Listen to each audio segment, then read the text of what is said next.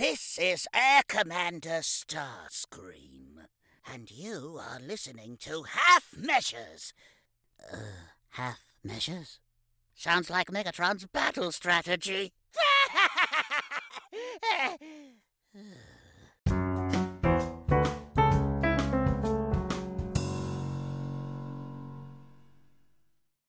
Kia ora, and welcome into episode 106 of Half Measures.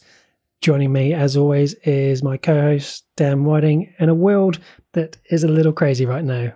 Dan? We've got protesters in the capital of Wellington. We've got a war. We've got floods in Australia. It's the world is a is a melting pot right now. It is crazy. It's it's a depressing time in the world right now. And for me, I came into this room to record this podcast, and I feel like it's a chance to not have to think about it for an hour or so. So hopefully, for listeners, a chance to do the same. Indeed, sometimes you just need to uh, get yourself away from it all for a little bit, a little bit of you time, a little bit of uh, sweet sounds of Dan and Paul as we discuss our, our week's viewing activity. Dan, I remember a long time ago you accused me of coming across with a real deep radio DJ entry into the podcast, but the way you just said that last line, I'm going to find some way of getting a soundbite of that.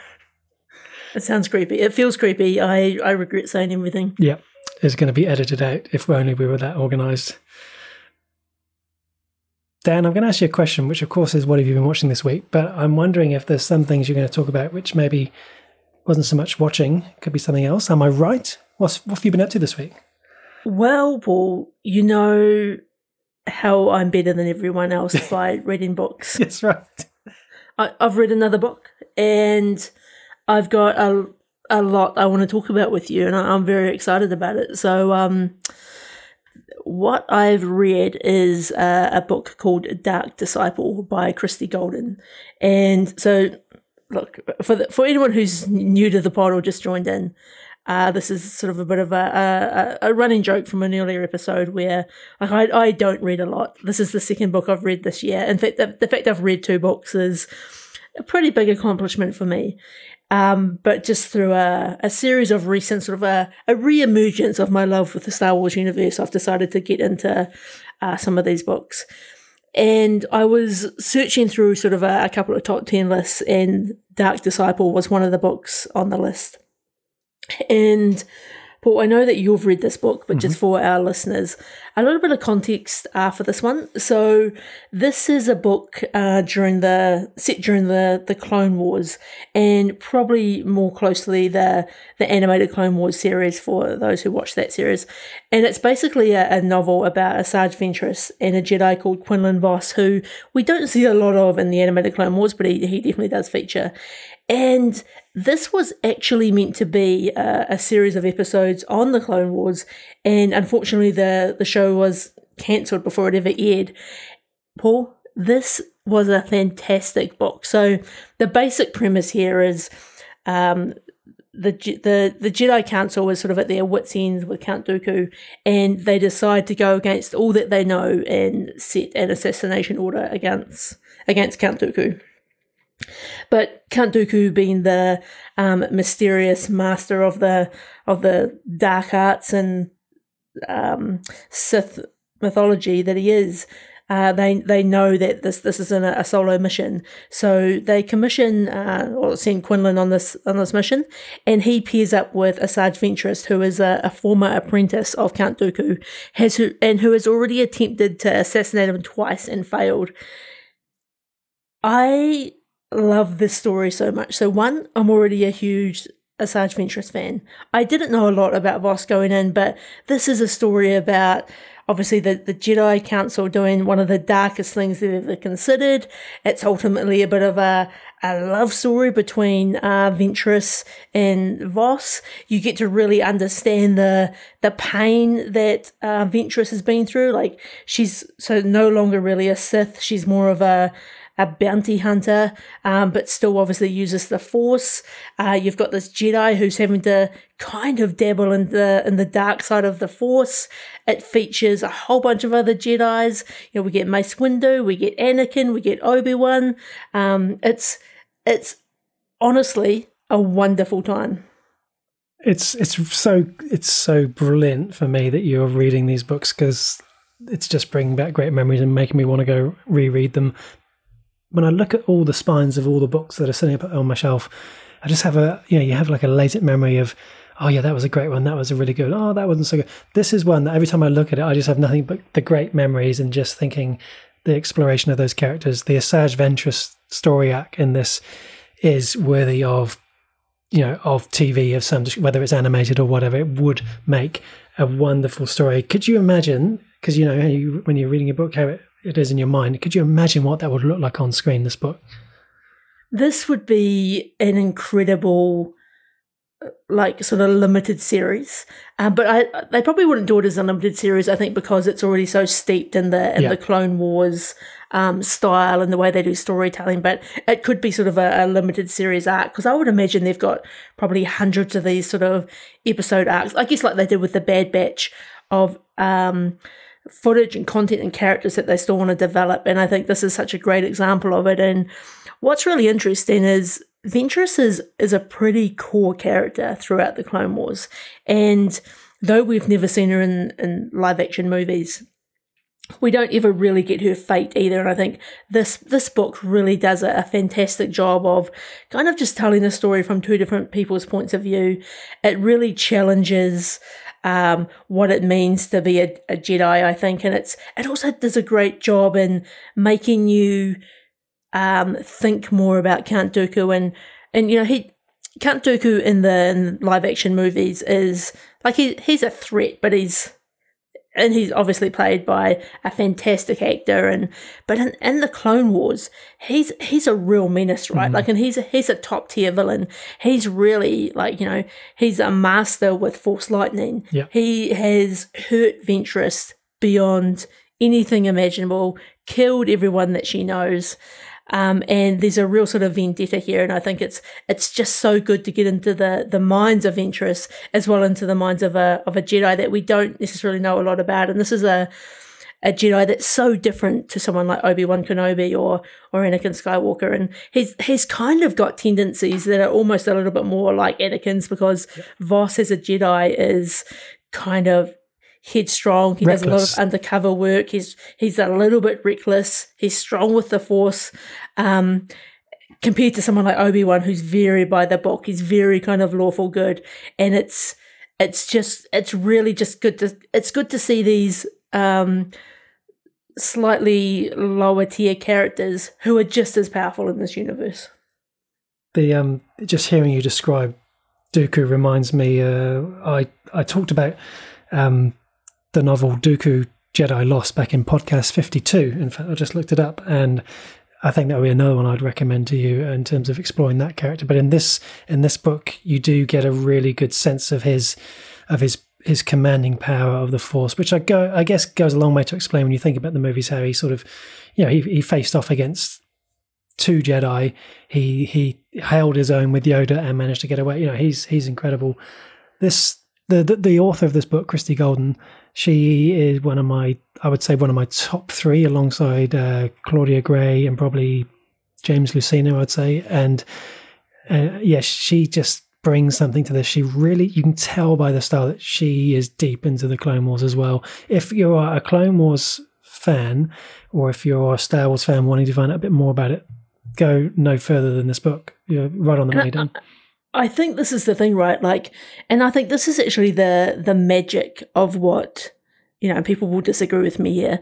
This is the magic of what George Lucas has done with the I think the Star Wars live action movies, right? He's actually made big enough gaps between all of them that all of this new and amazing and rich content can be created, and it actually you know gives a whole bunch more meaning to me of Revenge of the Sith when spoilers when Dooku meets his end because you know there's been so many attempts on his life and even throughout this book right there's you know we we know that he's sent on an assassination mission even just from reading the, the back cover but we know that that assassination actually takes place at the hand of um, Anakin Skywalker in Revenge of the Sith. So it's I was kind of interested going into it, knowing that it wasn't going to be successful, but still loving every moment of the story. And there's just there's so many components to it. From one, a Jedi trying to um, work with someone like Ventress and building her trust, um, learning to sort of use the dark side to sort of build up his power.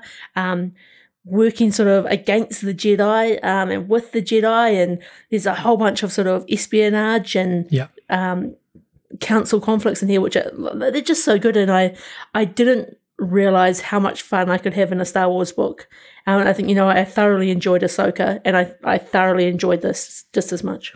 I think the name, obviously, Dark Disciple, what you just talked about, at the core of it, the, the Jedi working with a Sith and learning the ways of the dark side in an attempt for good. That's where the crux of the story is for me. And if again, if you're a fan of that sort of that line between the dark side and the and the light, sort of like uh, the way Rey sort of stepped along it in the sequel trilogy. If you're a fan of those movies, this this this book has got it all. So um, this podcast has taken on a whole new flavor. Dan, I mean, we are essentially now a book podcast. We we are a book podcast, and just to really break my record for for all times, I've already moved on to my, my third book for the year. Like I I'm unstoppable. Um, so I expect another book review in the I guess the coming weeks. Very exciting. Very very exciting. Have you watched anything on a screen? I have. I've managed to do a, a, couple of things. Uh, in between all of this, I also hold down a full time job, believe it or not. But I'll believe that when I see it. I am. I guess when we're on the Star Wars topic, I might just stay on there. So I was flicking through Disney Plus uh, the other day, and I've kind of been, you know, I've been toying with the idea of do I go back and watch the Clone Wars, and I I haven't pulled the trigger yet because I'm I'm scared. I'm scared because you know there's seven seasons, um, you know, twenty plus Mhm. episodes per season there's a lot of good in there, but there's also a lot of not so good. And I'm kind of like, I'm still just working out, am I going to do a sporadic sort of look through? Am I going to watch it all? And I thought to myself, I might just put on uh, the Clone Wars, the the animated movie, and just give that a watch. And it's been a long time since I've seen it, and in my mind, I, I didn't actually recall having a, that great a time with it. But I don't know, Paul. Is it just because I'm on the spice at the moment with Star Wars? But I had a fantastic time.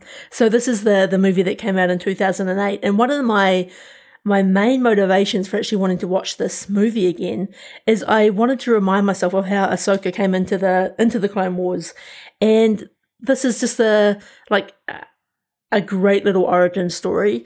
It, it's you know it's not the best Star Wars that you'll ever watch. There's a million episodes that are better, but I'm a a really big fan of uh, I guess Ahsoka Tano's um, story throughout the Star Wars universe, and it was just so cool to kind of be reminded how the way that she comes into the series is she's originally we all think she's going to be the Padawan to Obi Wan Kenobi, but Master Yoda basically makes the call that actually no, Anakin Skywalker's going to take on a Padawan. He doesn't want a Padawan. Ahsoka's real kind of attitudey and snippy with him. Um, and Nice. I see, I see what you did there with that. I know, Snippy. right? This little little Easter egg. Um, and this is a. it- It's kind of like watching four episodes of the Clone Wars all kind of bunched up into a movie. But look, I- I had a great time. I had a far greater time than I ever remember. And it's kind of, you know, it's pushing me a little bit further along that path, Paul. Should I watch the Clone Wars Well, again? to go back to your original point, I think it would be worthwhile going through like a Wikipedia, literally episode by episode, give yourself like 10, 20 seconds looking at it and make a note of the episode numbers and pull out the ones that you think are the core episodes, or the good episodes, or the ones that are tied into the, the underlying story acts. And I reckon that would be the way to go because you're right. There is, there is some a lot of filler in there, and it's a shame, I guess, that so much of that seems to be in the first season or two, because of course, by that time, a lot of people tune out and say this isn't for me. But if you if people tune in from season three onwards, it's for me. I would go so far as to say the greatest animated TV series of all time is a big call because I'm feeling guilty now about Rebels and other things, but. No, this this I remember going to the to the movie cinema to the theater. You know, for this when it came out in two thousand eight. This was back in the time when it was all under Lucas's. You know, he was still running the show, and there was going to be um, there was going to be a live action series called thirteen thirteen Underworld or something, and there was all these things planned out, and some of them didn't come to fruition. Uh, and this was one that did. And of course, this movie sets the style and the tone for all of the Clone Wars series. That yeah, the, the, the look and feel. And I imagine rewatching it would be far more uh, rewarding than perhaps the first watch because, of course, now we know and love all these characters and we know all the history. You're you, you're going back and soaking it all up. And I think that that was my experience watching the this movie. Is I have such such a a passion for all of this universe at the moment, and it's I'm just finding so much more goodness in it than I, I ever have in the past. And I, I, I was thinking about this the other day. I feel like every few years I kind of go through this process of falling in love again with Star Wars.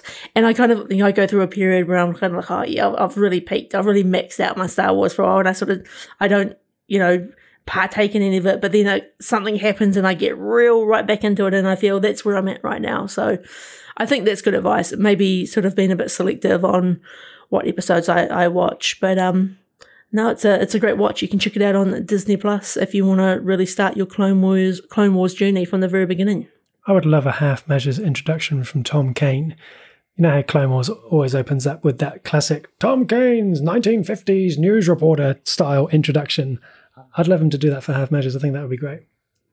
Let's get our social media manager all over it. I'm, I'm sure that's not locked down under copyright and the, the tight rules of Disney. Roger, Roger. It should be easy as. Indeed.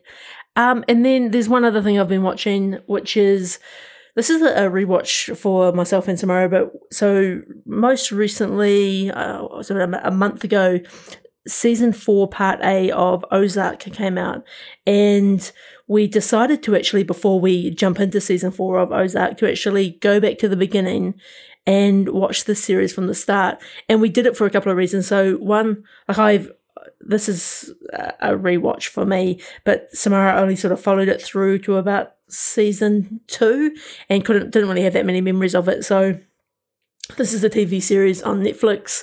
Uh, it's basically about a financial advisor who drags his family from Chicago to the Missouri Ozarks, where he must launder money to appease a drug boss. And it's and I've talked about the show on the pod before. It's it's definitely one of my favorite stars, Jason Bateman, and it's just a a like it's one of those shows that's got like a great kind of slow burn. It's a you know it starts off with sort of real high intensity where he has to launder all of this money for uh, this cartel boss, and then you know goes to a small town to do it. Starts buying up businesses to start laundering the money. That uncovers a whole bunch of other shady stuff going on in the town. New problems are created the cartel wants more money laundered, the uh, FBI start getting involved, um, and Jason Bateman, fantastic. He, he's such an amazing, amazing actor, and I think he's got this real dry, calm wit about him throughout this this whole series. We're just about to start season two, but this like Ozarks came Ozark sorry came out in 2017. Still stands up as a as a great show today. It's been on the radar for some time now, and everything about this points to it just being something that you know should be right up my alley. It is, you know, scoring so highly, so many great reviews. The Jason Bateman part is interesting because so often, and we've talked about this before, I just associate him with with a lot of um, different types of, uh, you know, comedies and and other such things. But of course, there's been quite a few things that we've sort of watched him in lately where he's really proven to be much much more than that. So most recently, I think. Um, the the outsider was the series where I really really saw the the serious side of him, and uh, um, just looking at the trailer playing now, it's um, it does look really really good. The just that whole the words, you know, appeasing a drug boss by laundering money. Just there's elements that feel like Breaking Bad to me that would come into this, and there's just a lot of quality. The cast looks great. Yeah, I mean, this must be a oh, great rewatch. It, it is, and it's um, it's a really fantastic cast, as well. Like Julia Garner, absolutely amazing. Uh, Laura Linney, who plays uh, Jason Bateman's wife, fantastic. These amazing um, villains. It's one of those shows that you know, as a bit like, and it's good that you sort of reference um, Better Call Saul. It kind of has this slow tension and build up that's always kind of happening. And there's always, there seems to be 10 episodes per season, and it always kind of like gets, starts getting real intense around that sort of episode 8, 9, 10, um, before it sort of like slows the pace down again for the next season, then ramps up. And the reason we thought let's do the rewatch now is so they've broken up season four into two parts. And so uh, the first part has come out, and then the second part comes out in a couple of months. So we thought if we start our rewatch now, that should kind of work out quite well for a um, complete end to end watch. Nice. And that, Paul, is me. That's quite a lot, given that there's a book in there as well, because we all know how long it takes me to read a book. Uh, for me, Dan, um, I've made it through to the final James Bond movie in this marathon rewatch, and I will be revealing my final order as well. So, um, got that to look forward to. But Die Another Day, Pierce Brosnan, 2002. Um, this is the one where he's sent to uh, investigate the connection between a North Korean terrorist and a diamond mogul. Um, this movie, I'm going to say some things about it which perhaps aren't too kind, but what I will, I'll start off with a real positive. Of every single James Bond movie that's out there, right through to No Time to Die, this has, for me, the best start to a Bond movie ever. It has that, so you always get that scene before the the opening credits and the music. You know, this has the best pre-opening credits scene. Um, know, this is 20 years old now, so no spoilers, but this is the one where he's he's caught by the North Koreans and he's taken as a prisoner and he's there for quite some time to the point where obviously they, they think he's dead and you know when you see him he's got the you know massive long beard and it's it's such a strong start. And I always remember the scene where they take his head and they push his head down into like you know a, a, a, sink full of ice and then the opening credits go from there and you think he's in so much trouble. And i had the thought i remember sitting in the cinema thinking oh this is just going to be great. And it winds up perhaps not being that that great after all but um there's just some real big story um issues with this movie where they just they just trade it all in for action, and the action's over the top. I don't know how much you remember about this, Dan, but this would give Fast and the Furious a run for its money. You know, we got the Ice Palace, we've got an invisible car. It was it was pretty out there. I was going to say it's it almost feels like you can see um, where Fast and the Furious has drawn on this. You can see where Casino Royale has drawn on this. You can see just you know even in the trailer, right? There's there's lots of over the top um, set pieces. Um, yeah, look, I'm again, I, I I don't have strong memories of these. I feel like I've maybe watched them once or twice in my life, but yeah. never felt the compelling order like desire to go back. Unlike the the Daniel Craig versions, which I would happily sit down and watch again any day. Yeah, what's interesting is those action scenes. If you remove them from the context of Bond, I think they're actually really good. I think that, um, and actually, it was um, uh, Lee Tamahori, a New Zealand director. And so it's great to see him as a New Zealander directing this. And as I say, story side, those action scenes actually work. They just don't work in a modern day James Bond movie for me. Um, Toby Stephens as the the villain, Gustav Graves, the most forgettable Bond villain ever. Madonna comes in as a like a fencing instructor. I mean, that was insane. Um, her their uh, theme song wasn't particularly memorable either. Um, Michael Madsen, an actor I really enjoy, really like, just didn't seem to fit in the James Bond world. Somehow he he didn't work. But there are some positives here. I, mean, I talked last week about John Cleese and Bond. It was a bit too much. This this time, John Cleese's Q, his relationship with Bond is, is much more enjoyable than The World Is Not Enough. Um, so yeah, overall, not the greatest way for Pierce Brosnan to go out. Um, Miranda, uh, sorry, Rosamund Pike uh, as Miranda Frost. Um, I, I, at the time, I think it was one of the first things I sort of saw her in. She was convincing in this, and obviously she's gone on to do some some great things. Um, but yeah, not a lot else to say about this one, I'm afraid, Dan To be honest, Paul, all I'm thinking about is your, your order of these movies. I'm, I'm so excited to hear the ranking. Yes, so as promised, so I've had to write this down. Obviously, you know I hate to write things down.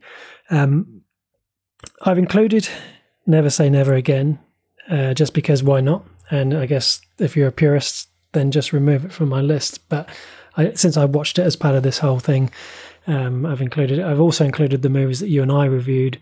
Um, so it is all of the Bond movies right the way through to No Time to Die, which was the hardest one to place because, of course, I've only watched it once, and of course, it was such a, an emotional watch, and I just feel fuzzy on it. I need to give. I need another watch, and of course, it's coming out this month on Amazon Prime in New Zealand, so there's a chance there to watch it. So I'll be quick because obviously there's 26. Last place is Octopussy. So Roger Moore takes out the wooden spoon, I'm afraid to say, with Octopussy. And I'm afraid to say he also takes the next two places, Live and Let Die and For Your Eyes Only. Um, it was a real bad run, those middle, some of those there. Then it is, in fact, the one I've just talked about, Die Another Day. So that is my lowest ranked Pierce Brosnan movie. And just to sort of put it in context of how much I didn't have to say about it this week. Then I have my first Connery movie, lowest ranked Connery movie is Thunderball. Number 21, Man with the Golden Gun, which is hated all over the place, but I still rate it above those other five. Then The World Is Not Enough. Then I'm going Never Say Never Again. Then Tomorrow Never Dies. So that's already three Brosnan movies out of four in there. That's not good. And we're only in up to 20th place. Um, sorry, we're up to 18th place. 17, Moonraker. 16, Spectre. That's my lowest placed Daniel Craig movie. And of course, we're getting into some decent movies now, but there's so many of them that some of them they just have to fall further down the list. It's like when you rank the Star Wars movies, someone has to come at the bottom, right? Um, a View to a Kill, Diamonds Are Forever, Quantum of Solace, You Only Live Twice. Number 11 is License to Kill. So that's my lowest placed Timothy Dalton movie. We're now into the top 10. 10 is Dr. No. 9, The Spy Who Loved Me. This is my highest placed Roger Moore movie. So that's ninth place is as high as Roger Moore goes. Number 8, Goldfinger. 7, I've put No Time to Die. Again, I'm not sure whether that might move after another viewing. 6, On Her Majesty's Secret Service. So that is the George Lazenby uh, movie, which uh, was a really good rewatch. We're into the top five now. Five is Goldeneye, my high, my highest place Brosnan. It's so good that he did such a good one after the others weren't quite to the mark. Four is Skyfall. Three, Timothy Dalton takes out the bronze medal with The Living Daylights. Absolutely love that movie. Number two, Casino Royale. Craig takes the silver, but the winner is From Russia with Love. Uh, Sean Connery's second movie. It's still my favorite, which is interesting because, of course, it was the second movie I watched in this whole run. It stayed at the top the whole way through. Amazing, Paul. It's that's an amazing list. I I feel like I didn't like none of them felt out of place for me. Like probably personally, I probably might have like bumped up some of the the Daniel Craig's, but that's probably more because of recency and Yeah. being a more modern film. But I think I, I like the way you've gone. Uh, Particularly your top five really stands out. Um, there's some in there that probably deserve a rewatch on my part. It's so interesting because some of those more recent ones, as you say, the, the Daniel Craig ones, it's they feel in a. I don't know if the word is correct. I'm going to use it anyway. They feel in a different league than some of the older ones simply because of the the budget and the effects and all the rest of it. And so what I I just tried to think about the story, the the how it was portrayed, and just like if if you could imagine a movie like I don't know, The Living Daylights being made with Daniel Craig uh, right now, or or From Rush with Love in the modern day. I mean, it just would be absolutely amazing. But at the same time, there is that's something special about that 1960s look that and some of the things you could get away with in the 70s you know die another day probably would have worked in the 70s somehow but um the- Yeah, I don't think uh, From Russia with Love would work in today's climate. Um, no i did see the irony of that as i was reading it out um yeah So I guess the big question now is: Are you moving on to the Austin Powers movies? Are you are you going to get into the the Spy Who Shagged Me and no uh, but I no? we have uh, we've already started uh, a watch of um, another series of movies, and I will be bringing those to the table, all going well, next week. In fact, Awesome. all going well, it should be all I bring to the pod next week if I can watch them all. So I'm looking forward to talking to you about that. I know it's a series that you've watched, or at least I think you have. So, yeah. Amazing. Well, that's been an incredible journey that we've been on with these. How many did you say? 20? 26 all in all. Um, and of course, we did the, you know, the, the five between Yeah. us. And then, so 21 weeks of Bond uh, at four weeks a month. It's like five months of Bond. And I have to say, it's the single most enjoyable movie rewatch I've ever done. A, because there's something special about Bond, but also just watching it with my my 12 year old son and it, of course it's his first run after he'd enjoyed the daniel craig movies. He wanted to go back. It was actually him i think i said at the time who said oh let's watch these. And i thought oh they'll be too old for him. But he loved it right from the start. He's become a little bit obsessed with bond if i'm if i'm honest and i, I don't have any complaints about that. I love that because I, I've I've seen a few of your son's Instagram lists over the years of Yeah. his favorite movies, and I, I look forward to seeing maybe a modern one where James Bond might knock off some of those other previous choices. Um, and and what a great like childhood memory, right? To say that you've watched all of the classic James Bond's films with your family. That's pretty awesome. yeah no it's been a real real special rewatch so yeah there we go that's bond done and dusted until i don't know until they come out on Blu-ray as a whole set, and then I have to rewatch them again because one of my gripes was about the, the quality of the of the um, Yeah, the visuals. yeah. But um, And and HD recap would be awesome. oh, imagine, imagine. But um, yeah, I might have to do the rewatch a bit quicker than I have this time around. Anyway, the other thing that I've watched, um, which took up a fair whack of time, is thirteen episodes. So it's actually, if I'm honest, been over a week and a half. Actually, started this before. Um, that is the final season, season seven of Elementary. Um, and if you haven't heard of or seen Elementary before, it's basically a modern day take on Sherlock Holmes.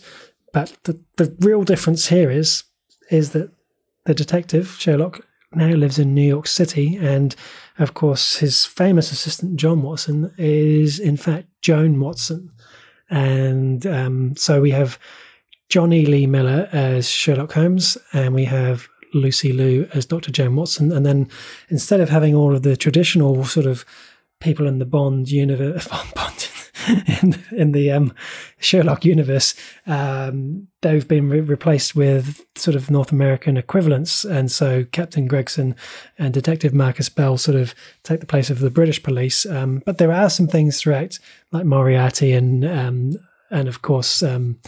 Sherlock's father and brother Mycroft and all those things carry on. This this final season, so I've been watching the seasons and I've been waiting for some time for this final season. This final season was as satisfying as I can uh, imagine this series being. I've had a great time watching this series. This is a huge call, but I'm going to say it, Dan. I put this this final episode of Elementary on a tie with the final episodes of Homeland or of of Breaking Bad for the best ever final series episode ever. Now, within the context that Homeland and Breaking Bad are shows I did enjoy more and I do rank higher, within the entirety of Elementary, they could not have done a better ending for me. It was absolutely, absolutely fantastic. Would you say that the like over the seven seasons they they're just as good, or is it is it up and down? Yeah, it's interesting question because um, much like Clone Wars, there are some filler episodes. And one of the strengths of this show is also one of its failings, and that is that by and large, there are some longer story arcs, but by and large, it's a classic X Files approach with an alien of the week. So it's a mystery of the week. It's a, a case each week generally, and that works really, really well because you can put it down and go back to it two years later, and you haven't.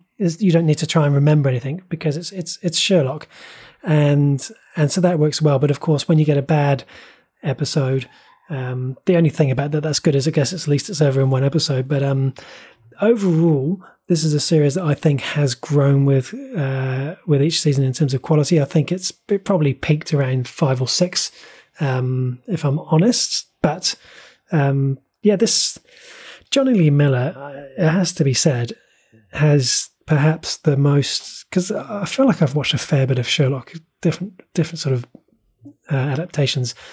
he is the most engaging, the most, the sort of the deepest uh, Sherlock of any I've seen. He, I guess he, he plays the character for 154 episodes, and so by season seven, he is at the top of his game.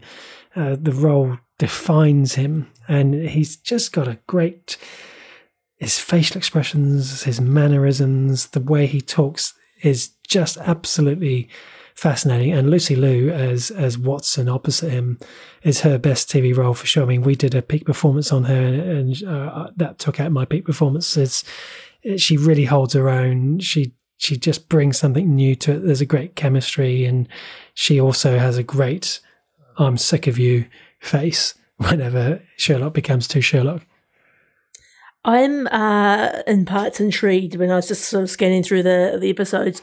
I'll tell you something that puts me off these kind of older, which it feels a bit rich to say older, uh, shows like sort of, you know, the started in 2012 is, is their 24 episode seasons. Yeah. I'm just kind of like, oh, like, especially when it's like, like monster of the week or patient of the week type, type format. Whereas if these were sort of like 10 episode seasons, which I know wasn't the, the thing back then, it probably would feel a bit more easy to get into. But as, as a newcomer, it feels like quite a steep hill, which is a weird thing to say for someone staring down the barrel of, you know, seven seasons of Clone Wars, yeah. has rewatched at The Office multiple times. Like it's no different, but for some, it's a bit like that show we talked about last week, uh, Blacklist. I yeah. I kind of put that in that same category where I'm interested. I'm unsure whether I'm ready for the journey. It's so funny you say that because I was just about to reference Blacklist, and I know some of the people that listen to this podcast are massive Blacklist fans as well. Um, it's got a similar feel to me in terms of the quality of the show that it is. It's it is good quality, but you might not always see it in my top ten list for the end of the year. But it is a solid show, and it is the thing I like about it is, as I said before, it's not like a, a, if you put a if you start a book and then you put it down for three months and you go back you think oh I have to start again you, you just dive in and it works if you're just looking for something as a quick filler. But um, it's slightly different for me with this because I do love the Sherlock character, and I think if if you're a massive Sherlock fan, chances are people have probably already watched it in that regard.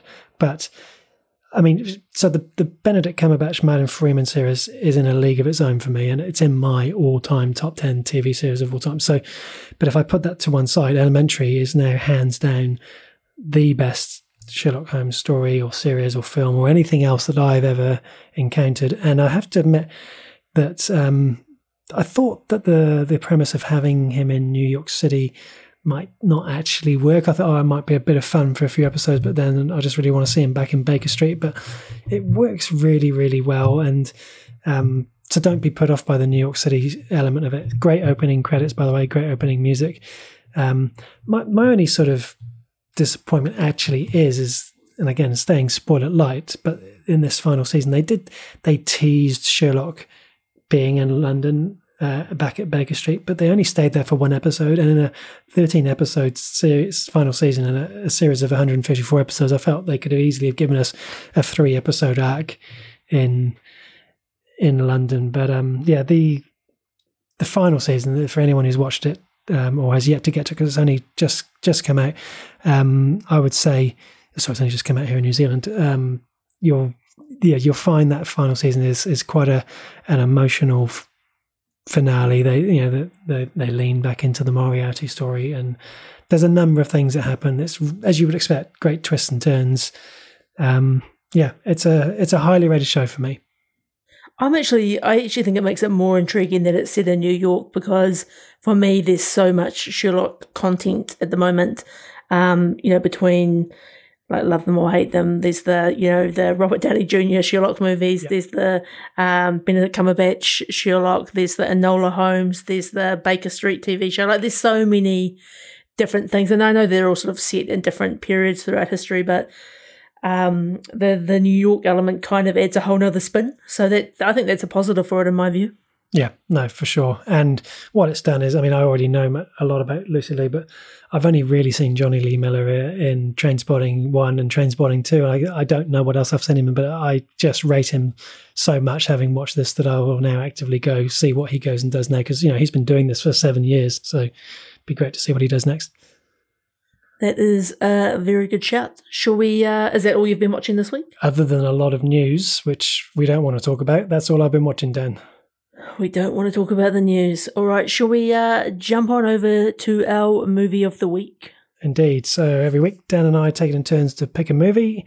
We publish what that movie will be in our Discord community a week in advance, and you can check out our Discord community by clicking the link in the show notes and then watch along with us. This week, we went with the 2021 movie from director Matthew Vaughn, The King's Man.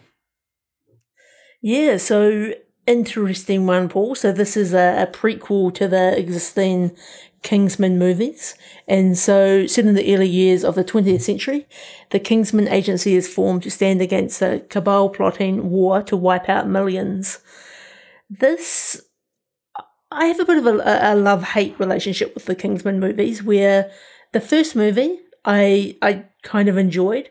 I've always found them tonally all over the place, from quite serious to comedic to trying to give a message to completely over the top and back to serious. And this movie kind of feels no different.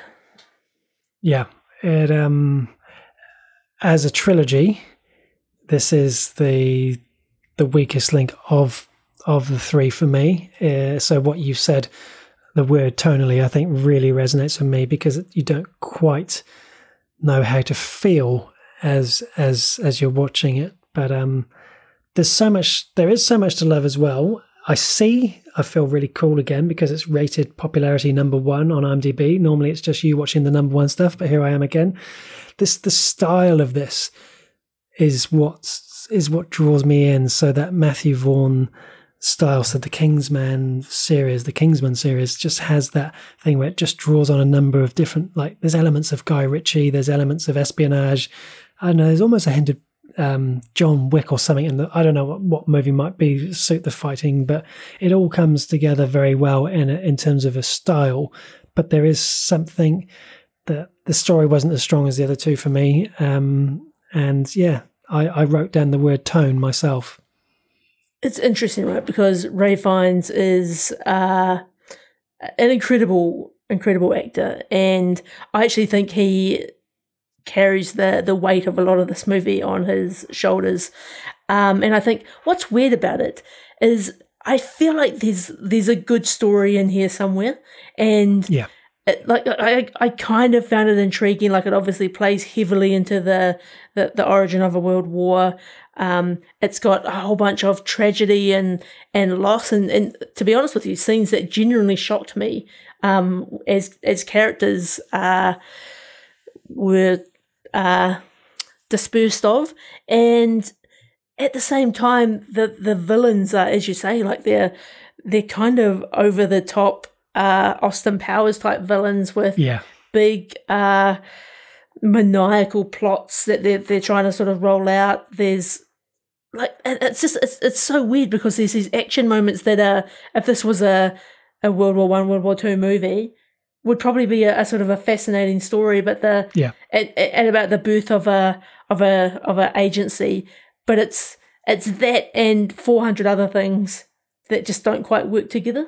Yeah, I don't think they pushed the boat as far as they did with the second one. So, one of the highlights of the second one, of course, was um, Elton John um, being kidnapped, uh, Elton John being played, of course, by Elton John, made that sort of special. But it also brought that comedy element to it. Uh, there are some things in this movie where they push the envelope with trying to bring that comedy in, but they then they also try and hit you in the hat with a few things as well, and they do it I, they just don't quite get it right. One of the things I don't think we should mention for anyone who wants to watch this, of course, is um, the actor who plays the shepherd. But what I am curious to ask you, Dan, is before we discover who the actor is who played the shepherd, because they kept that obviously quite concealed for some time. As we, as Diana and I were watching, we were trying to work out who is that, and so the Diana thought it was uh, Robert Carlyle. I actually thought it was going to be Ewan McGregor because you know both of them with that strong Scottish accent. Did you have any theories as to who it might be, or had you, had you figured it out? Um, no, I to be honest with you, I don't know whether it kept me engaged enough to even sort of theorize about what it Oh, was. right. And at, at one point in this movie, we actually paused it thinking, oh, how long's it got to go? Like, shall we put the kettle on? And it, we honestly thought we had about 15, 20 minutes left, and we were only an hour into the film. And so uh, it was probably a little bit lost on us um, as far as sort of keeping us engaged to that level. It's always a good time to put the kettle on, is the answer to that question. And since you had obviously an hour to go, there's a great opportunity for a, for a cup of tea. And on that note, Ralph Fiennes has an absolutely fantastic line in this movie in relation to being asked if he wants a cup of tea. Um, to the point where I nearly spilt my tea watching it. It's worth it's worth watching it just for that. There there is if I put aside the story, which is always my criticism for so much stuff, that directional style, I do I do love. Um, you know, Matthew Vaughn. You know, he he produced Lock, Stock, and Two Smoking Barrels. He produced Snatch. He then directed one of my favorite Daniel Craig movies, Layer Cake, and of course he did the first two Kingsman movies. But I felt like a lot of that great style that I sort of am thinking about, particularly when I think about the fight scenes with Colin Firth in the first two movies, there almost wasn't enough of that in this one because that's what I come to see, and they tried to interject too much dialogue, which feels um, backward to how I normally approach a movie. But with something like this, I have an expectation, and it didn't deliver on it. Yeah, I think it's interesting you say it because I think Matthew Vaughn has definitely got the goods. He he's got a great back catalogue of movies, but yeah, I just it's like it's kind of a, a movie for me. If I think about it like a play or something, like it kind of feels like there's different there's there's sort of three major parts to the story, and you almost wouldn't be um mistaken if like you know like those three parts were made by completely different people and then they're all kind of merged together into a bit of a story as opposed to the same director that sits over over all things because again great cast kind of got some some good bones of a of a story there but is there enough to like I guess if you're a Kingsman fan, like I'd, I'd be interested to know actually from any of our listeners if there's anyone who's kind of hardcore into the the Kingsman universe, how this works for them and how that kind of fits into the the wider trilogy, I guess. Yeah, I think you're right, and also I, think. Firstly, despite these criticisms, I think it is still a fun popcorn movie, but I feel it might play best as a rewatch or or at least watching all three in one go, maybe you sort of get deeper into that universe and there's more of an appreciation. And on that note, then I see um, uh, Matthew Vaughn has said that he has a plan for a fourth one if the public demands it. He's ready to go um, to see um, where that where it might go from here. Which is interesting, right? Because you've only got to look at uh, Rotten Tomatoes, and there's a, a 42% uh, tomato meter score and an 80% audience score. So Yeah. there's there's clearly a market out there of, of the public that love it, and obviously the the critics, of which we form a part of, Paul, the professionals, um, are, are not quite as in sync, and it, it must be quite heartbreaking. And I imagine if you're a if you're a director, or producer, even an actor, you probably stay well away from sites like this because you've probably got no interest in Johnny Nobody telling you what they think of your Correct. of your masterpiece. So He's he also did Kick Ass. He directed X Men First movie. Class, which is one of my favorite X Men sort of prequel movies. Um, he, I think if people were to look at his sort of his career, probably pit listeners out there have actually watched more of his stuff than you may even may even realize. I mean, he was the producer of Rocketman. You know, I think you've hit the nail on the head. I think what this requires is probably a a trilogy watch. And I think you might get a bit more out of it, I guess, because unlike something like Star Wars or even Breaking Bad, like we're, we're not as invested in this universe. So all of the nuances between these characters and the formations of things and why certain things are happening are, are maybe not quite as clear to us as, as like they probably painted out quite well, but we just don't know the, the lore. indeed. Anyway, if you are interested in this series, or if you want to just give this one a go, you can find it here in New Zealand on Neon. Yeah, I'm gonna I'm gonna give this a a one and a half guns, Paul. Yeah, I'm going to match you on that, Dan. I, uh, yeah, I think I wish I'd seen the ratings before I came in because you know how we talk about if you think something's not as good as it is, and then you watch it, you maybe have that expectation. I came Mm. in off the back of the other two thinking, can't wait. Yeah, yeah, indeed. Oh well, can't win them all. Um, yeah, check it out on Neon. Dan, have you got any news for us this week? Any good news? Um, I do have some news. Do you want to hear about my um, highlight first, or Thank you, Dan, for keeping us on track. Yes, so uh, I would love to know what your pick of the week is.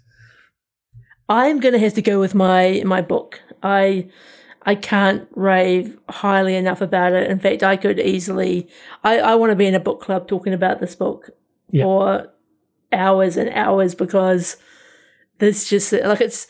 I, I just want to dissect all the characters and I want to talk about the meaning. I want to talk about like where else it could go in the in the wider um, universe. It's. I've just had such a great time. How about yourself? For me, it's actually a no-brainer for me this week. Uh, that final season of Elementary was head and shoulders above uh, everything else for me. Great final season, and just such a satisfying end. You know, sometimes you sort of end a series. You know, I was I don't know why I was thinking of Downton Abbey, but you think, oh, it'd be great if they did a movie, and then of course they did. This one, I don't want a movie. I don't want it. I, I love the ending as it is. It's the perfect ending. Leave it alone. It's just, um, it's just great, and I'm I'm so glad it it came to Amazon Prime and got the chance to watch it here in New Zealand because it's actually been out a couple of years. Very good, very good. All right, shall I whip us on over to the news desk? So, the other day uh, I mentioned that uh, a series of Marvel TV shows, uh, Daredevil, Jessica Jones, The Defenders, The Punisher, were all leaving Netflix, um, which they have done, and we sort of mused about where they might end up. And believe it or not, they are going to be reappearing on Disney Plus in the middle of the month, which is fascinating to me because that's great because that's where all of our other Marvel content is. Um, and also, does it mean that uh, Marvel and Disney are sort of like considering this as sort of lore of the characters? Like, they're obviously a little bit darker than the standard uh, Marvel movie or, or TV show. So, I think it's great. I, I'm really happy that they've found a, a home so quickly. I, I thought it might be six months, a year before they reappeared somewhere. So I feel very relieved that I could easily jump back into a, a Daredevil rewatch at some point. It's so interesting because we only just talked about it last week. Uh, you know, maybe it was a week before. I can't remember, but you know, where might it go? And it is great. And I've had this news given to me across three, four different channels today. Um, but great to see that the first place it propped up, uh, cropped up was in the Discord news channel of Half Measures because that's where you should expect to get your breaking news, right? That is where you should. Uh, other bits of news here. So, um, Futurama is obviously making a, a bit of a, a comeback for a, a 20 episode revival. And there's been a bit of fan outrage of late because the uh, the voice actor who plays Bender on the TV show um, was not going to be coming back due to some failed contract negotiations. And there was a, a huge fan outcry that you can't have Futurama without uh, John DiMaggio voicing Bender. And it looks like the fans and John DiMaggio have won. Contract negotiations have happened, and we will be getting the original voice actor of Bender for another season of Futurama. So that's exciting news. That's great. There, we don't have this um, uh, streaming service in New Zealand, but you may have it uh, where where you live in, in the world, probably America. In the NBC's um, Peacock user agreement, they've actually got a little Easter egg in that user agreement, and that is the the chili recipe um, for you know when Kevin spills the chili all over the floor in the office. yeah, they've they've got the whole chili recipe baked into the the user agreement. that's Amazing. incredible. That is the deepest Easter egg of all time. I, I think it's so good, right? Because one, nobody reads those, uh, but two, just such a nod to, uh, you know, there's such love for The Office, for Kevin. It's a great meme. The fact that someone would even think to do that, I imagine it had to go through various lawyers. Incredible. So good. A couple of final bits of news for me. So it looks like Chris Hemsworth is going to play the villain um, in Mad Max Furiosa movie, which I think is, is really interesting because obviously Chris Hemsworth is someone who we typically see as a as a hero, um, not so much as a villain. So this will kind of be against the the characters that we kind of know him as. I think it'll be great. I I can't wait for more Mad Max and really intrigued to see what they do with that one. I think that is a great call. There's something about his look and and his build that he just looks like he would fit into that universe even without any sort of um, you know costume or whatever. He just looks like he would fit into that universe really Yeah. well. So I think that's a great show. Totally agree. And then uh, final bit of news for me. So Indiana Jones 5 has finally wrapped filming nearly 14 years after the Kingdom of the Crystal, Crystal Skulls premiere. It's incredible. You'll be excited about this, Paul? I'm so excited. I just, I just feel we're living in a world where we still get to see Harrison Ford playing Indiana Jones. I felt the same way with him as Han Solo in the in the Force Awakens. It's just no matter what comes of this movie, good or bad, just the opportunity to sit in a cinema and have the Indiana Jones theme play and see him come on. I mean, from the seventies, eighties, it's it's incredible because everyone said in two thousand eight he was too old, and here we are, some you know, fourteen years later. Get him in the back to tent, Paul. Get Correct. him in the back to. Correct. Anything on your end? Uh, no, I mean the the big news stories you've um, 100% covered off. Um, Jack Reacher season two has been confirmed, so I think we already knew that anyway. But that was um, fantastic to see come through. Uh, I did see, of course, we had the Screen Actors Guild Awards uh, this week, and it was fantastic to see some of the shows that we've enjoyed um, winning. Um, Succession taking out um, best uh, best show. Um, Michael Keaton for Dopesick. Uh, that was a, a great win. Kate uh, Kate Winslet for Mare of Easttown. Just a lot of there's a lot of shows I just noted throughout there that were things that we had watched and enjoyed. So um, it was great to see them get some wins there. Um, but yeah, I don't have anything other than to say don't forget this week Star Trek Picard stats. I'm hyped because it's here in New Zealand. Great week for the uh, Star Trek fans, particularly those uh, deprived New Zealand fans. Thank you. Um, so Dan, uh, I'll take us across over to the to the mailbag. Um, so this week we had uh, Karen from Wellington. She she messaged us uh, to say she liked my review of Landscapers, but she wanted more. She wanted to go a bit deeper because, of course, I didn't dive in and talk spoilers. And she says, please, please, please, can you review Landscapers again once Dan has also watched it so we can dive in deeper? There's so much to dive in there. Breaking the fourth wall. There's so much stuff in there. Did it romanticize murders? Can't wait to hear you guys review it again. So Karen has put the request through Dan. Karen, I will add it to the list.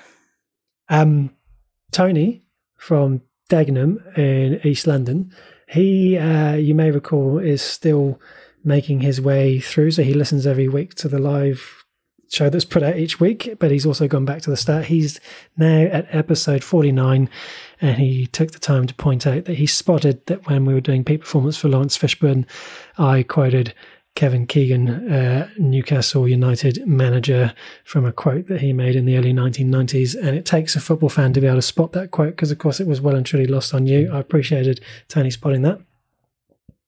Uh, probably our social media highlight this week was our old friend, uh, which is an expression I use then when someone retweets us at least twice or, or, or shares something twice. Our old friend, Mr. Robert Patrick, the T1000 himself, uh, shared our pacemaker post from your glowing review last week.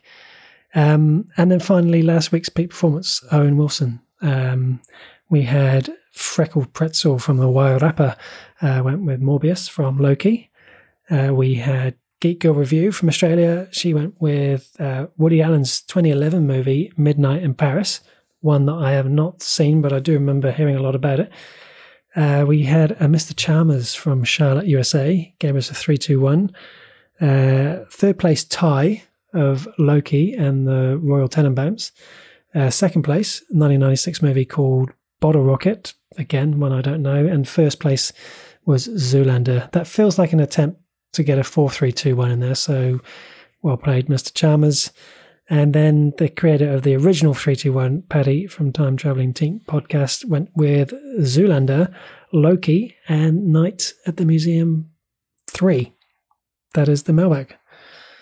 Are we sure Paddy got that order right? Like, should it be? Is it should it be the other way around?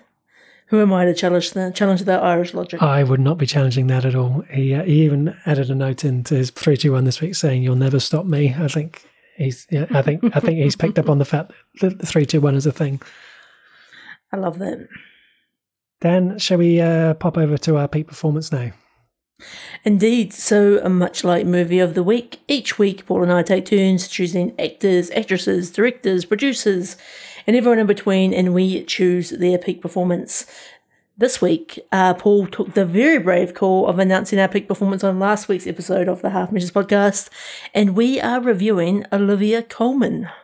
Yeah. So I'd just seen her in Landscapers, and I just, it's just, uh, it just struck me at the time. It's just like she's just such a great actress. We need to do a peak performance on her, so why not, why not make a executive decision on the pod, right? So, um, so yeah, so there's so much stuff there. It was so hard, and I'm really hoping that you have some different things to me. So I guess we'll see. My honourable mention is for her her role in 2020 and 2021 uh, across two seasons as Queen Elizabeth II. So I, I just don't even know how to explain how good she is in this role. I would say she eclipsed Helen Mirren as the Queen, and of course I've talked about how good I thought that was, and this just went to a different place when she was cast. And despite me already being a, a fan of her work, I, I thought, can she play the Queen? And can she play the Queen? She was just, she just nailed it. And I just think it's the sort of role that if you cast it wrong, like I talked about last week in Spencer, just just not right. Uh, it can really detract from the from what you're watching, and so The Crown is already something which I I hold in high esteem as a show, and she was just she she got the Emmy for outstanding actress. I yeah, that's my that's a runner up, and I'm already thinking it should it be my peak performance? But the peak performance I actually went with is from a series that aired nearly ten years ago. It was uh, 2013, uh, which is Broadchurch, and that was her role as D.S. Ellie Miller Muller as uh, uh, co co-star David Tennant would say. This is one of it is one of the most extraordinary British series that I've, yeah, in terms of um, you know like those sort of cop dramas or crime like Line of Duty, Sherlock. It's it's up there for me in terms of that sort of top three placing, and obviously opposite David Tennant. Um, this is when she really came on my radar because she was just so so good opposite him. Her role was you know was was the lead, and she she just was just just such an emotional range across three seasons, but in particular, the first season was when I thought she was fantastic. I loved the chemistry she had with David Tennant, and yeah, she she got the BAFTA for this Best Leading Actress, and she 100 percent deserved it. Deserved it. So I I made a note here saying I would love it if she would be the third person from Broadchurch that takes the role of Doctor Who um, after D- David Tennant and Jodie Whittaker, who were both in Broadchurch. I think Olivia Colman could be one of the greatest Doctor Who's of all time. So, uh, so yeah, we'll see. Um, Dan. Great shouts, Paul. So for my honourable mention, I'm actually going to go with the 2016 uh, TV series Fleabag, and the reason I'm going to call out uh, Olivia's role in this is, she doesn't play a, a main character in this TV show by any stretch of the imagination, but she plays this uh, amazing godmother role in the in the TV show, and there's just something about her her range and her like there's something that just works every time, and I feel like this is going to sound um probably offensive. Is like I feel like every time I'm just surprised and delighted by her, and I don't expect to be. And I think Fleabag's just another great example of how she just kind of wins you over, whether she's playing an annoying character or whether she's playing a, yep. a highly lovable character or a super smart detective or whatever it may be. She's just got something about her that that draws you in, and it always catches me off guard. Brilliant. I'm actually going to join you for the peak performance of Broadchurch. Uh, this is for me one of my top five uh, British um, cop shows, and it, I think what you what you said the the the broad range of emotion from uh, being a lead detective um, in a small town, a family, controversy, knowing it, like she just brings it all together in this incredible package. And it's one of those shows. I remember when it first came out and just kind of taken a wide berth around it, not for me, but when I eventually sat down to watch it, I was hooked. I, I, I couldn't look away, and I think it's it's in part to her role and, and David Tennant's, but fantastic TV show and fantastic um, recommendation for peak performance Paul. Great show, Stan. I was so pleased you picked Fleabag as well because I love that godmother role. Just every time she just brings that, she just, I just have a memory of her flashing that massive smile at the most inopportune moments, added something to one of, I mean, Fleabag is just terrific. So great show, Stan. Great shows. Yeah, definitely. Well, Paul, that probably brings us to the end of another episode of the Half Measures podcast. Does indeed. Thanks very much for listening in this week. And please give us a shout get in touch, give us a rating, do all the things, find us on social media, follow us, promote us, but please keep listening. Thank you. If you listen to us on podcast, give us uh, one of the, the five star reviews that you can now do um, for podcasts on there. But in the meantime, a special shout out to our Patreon producers, Samara King, Trisha Brady, Diana Kanawa, and Linda Tavner. We couldn't do it without you. If you would like to become a patron of the show and help keep the lights on here, then you can find those details in the show notes below. But until next time, everyone, adios.